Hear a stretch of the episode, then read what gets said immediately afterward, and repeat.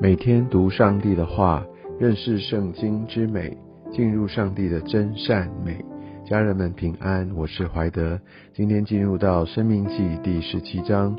在这一章的经文当中，其实是从十六章的二十一节开始，它的主题就是不可拜别神哦。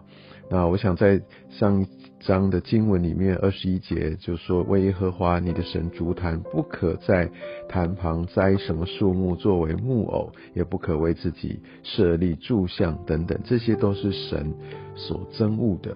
那也讲到我们对神的一个态度，这就是一个完全的尊崇，完全的摆上。接下来十七章马上就提到，我们要献祭给上帝，我们献上的这一切都需要是完全的，有残疾的啊，有什么恶病的，完全都不可以献。我想这是一个对神的态度，一个全然的尊崇啊，给神的都不可以是自己不想要的，或者是遗留下来的哦，剩下的这些都不是神他的心意，所以我们需要把这最好的要来献给神。优先的把最好的献给神，这也代表我们对神的一个尊崇与态度。那我想我们需要有这样的一个心，知道说呃，我们这些献上其实神在意的，因为从献上的本身就代表我们的心，这就是一个行为上面来反映我们的心态哦。呃，在新约以弗所书五章二十六节这边讲到教会要献上，教会要怎么样献上呢？要用水借着道把教会洗净，成为圣洁，所以都需要来洗净。所以为什么我们要来读圣经？我们需要来进入到上帝的一个完全的心意里，因为我们需要来借着道来洗净。那另外来说，在罗马书十二章一节讲到将身体献上，当作活祭哦，这是圣洁的，所以我们要按照上帝的方式把自己分别出来，来献给神。然后这边也说到第三节第四节哈，就是说我们要去侍奉，然后也不可以有这样的一个偏离，要来这个呃敬拜我们独一上帝，任何的举动有一些的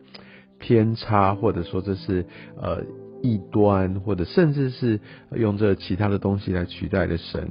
那就告诉我们要一个态度。如果我们知道有这件事情，要细细的探听，如果是真的的话，就要把他们带到一个公开的一个场合，要凭两三个人的口做见证，要来把这件事情要说清楚，要除掉。我想现在当然我们可能会用不同的方式哦，那我想这跟文化背景有关系。我想在当时以色列人他们所在的处境，或当时的这样的一个文化传统，或甚至整个大环境当中，是用这样一个完全隔绝的态度。我们现在读起来觉得很难接受，但是对当代的这样的一个以色列人，他们所处的这些大环境文化当中，其实这个是非常非常呃司空见惯的哦。所以我想我们有的时候我们要用传统背景来看到底这些真理的核心是什么。那很重要的是要细细的查，不可以凭一个人的一个一个见解，好，所以我们真的要确实的把握清楚。但你也想说，那我们要怎么样确认清楚？所以就要来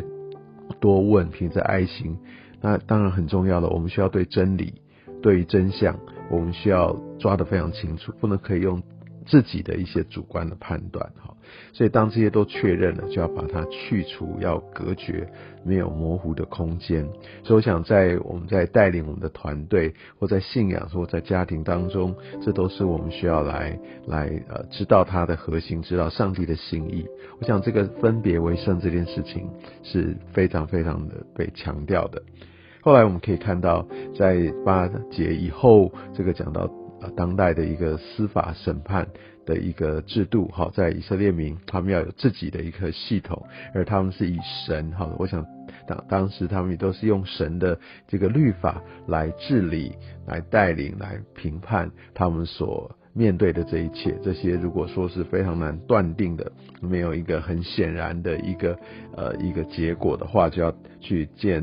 祭司，好，还有审判官，然后用他们来得到这样一个上帝的启示判断，就要照着去遵行。像在十三节，就是这个结果，他们听见害怕，不再善敢行事。意思就是说，如果没有这样的一个制度，没有真的很遵行这个上帝他的这样的一个律法，而且有这样的一个呃这样的一个阶级一个授权哈，来把它这样把次序维系哈。那其实人就想要当自己的上帝，用自己的方式要去评判，甚至用自己抓住所谓的律法自己的解读来去行事。所以这边讲到不要再擅改行事，不是用着自己啊，用自己的一个法则来断定。好，所以我想这方面也是让我们需要在很多时候处理上，为什么我们需要透过一些的呃分辨，我们带到教会的领袖，好，我们有一些的祷告，有些的寻求，一些的确认。但是当这一切，当我们确定这个是从神而来，而我们心里面阿们，看到在这个呃。呃，上帝的教导当中确实如此，我们就要照着去做。好，好，再来十四节讲到利君王，讲到他们之后，他们来到应许之地以后，他们会有一天要来设立君王，要他们要被治理啊。那十五节讲到一个重要的原则，要是上帝拣选的哈，所以我想民主制度在当时并没有呃设立出来，这都是由上帝所差派、上帝所拣选的，而且这必须是他们本族人，所以必须是在他们这样的一个信仰呃的一个文化当中，好，这是要确定的。而且在对王哈，其实有一个非常严格的规定啊，不只是血统上面，不只是在信仰上面，这个王不可以有私心，这个治理者不可为自己加添马匹，也不可使百姓回埃及去为要加添他的马匹，不可以为着要壮大，就是为着自己有一些私心的缘故，绝对不可以用世界的方式想要来壮大自己。所以很多时候我们会被这样的一个世界的一个成功方程式所引诱，觉得好像这样会成长的比较快。但我想需要在这边做一个彻底的一个有一个立下一个界限，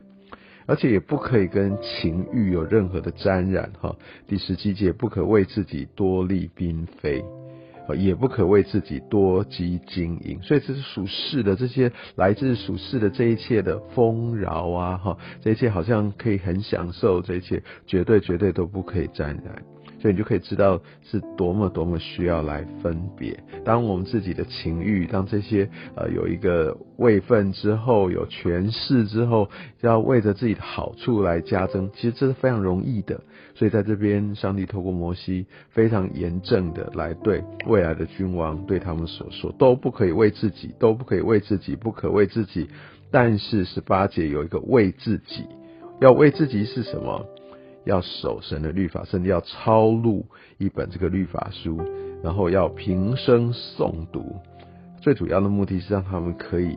可以留留在上帝的面前，你可以遵守，可以遵行哈，这律法书上一切的一个言语，这些律例，而且要学习敬畏耶和华。当有对耶和华的一个敬畏，其实在很多事情上面，什么当行，什么不当行，就其实就非常清楚。而我们可以知道，在二十节，在这个骄傲、心高气傲，都是一切败坏的起头。其实撒旦的一个从天使长的位分堕落，何尝也不是因为骄傲呢？所以骄傲在啊、呃，就成为一个败坏的一个开始哦。所以要非常非常的谨慎。所以就说，免得他向弟兄心高气傲。所以在那边，上帝也指出，虽然那个君王在位分上他是君王，大家要顺服他，要效忠他，但其实关系的本质是弟兄，是弟兄。所以在那个王位者，他需要知道，他所治理的这些百姓都是他的弟兄，他需要行公义，好怜悯啊。所以我想在今天的经文当中，我们就知道我们需要时时的抓住对准上帝的心意，无论是我们自己的一个献祭，我们在分辨我们所做的事情，或者甚至我如果在某一个权位上面，我都需要呃非常非常谨慎，我们要敬畏上帝。愿上帝祝福你。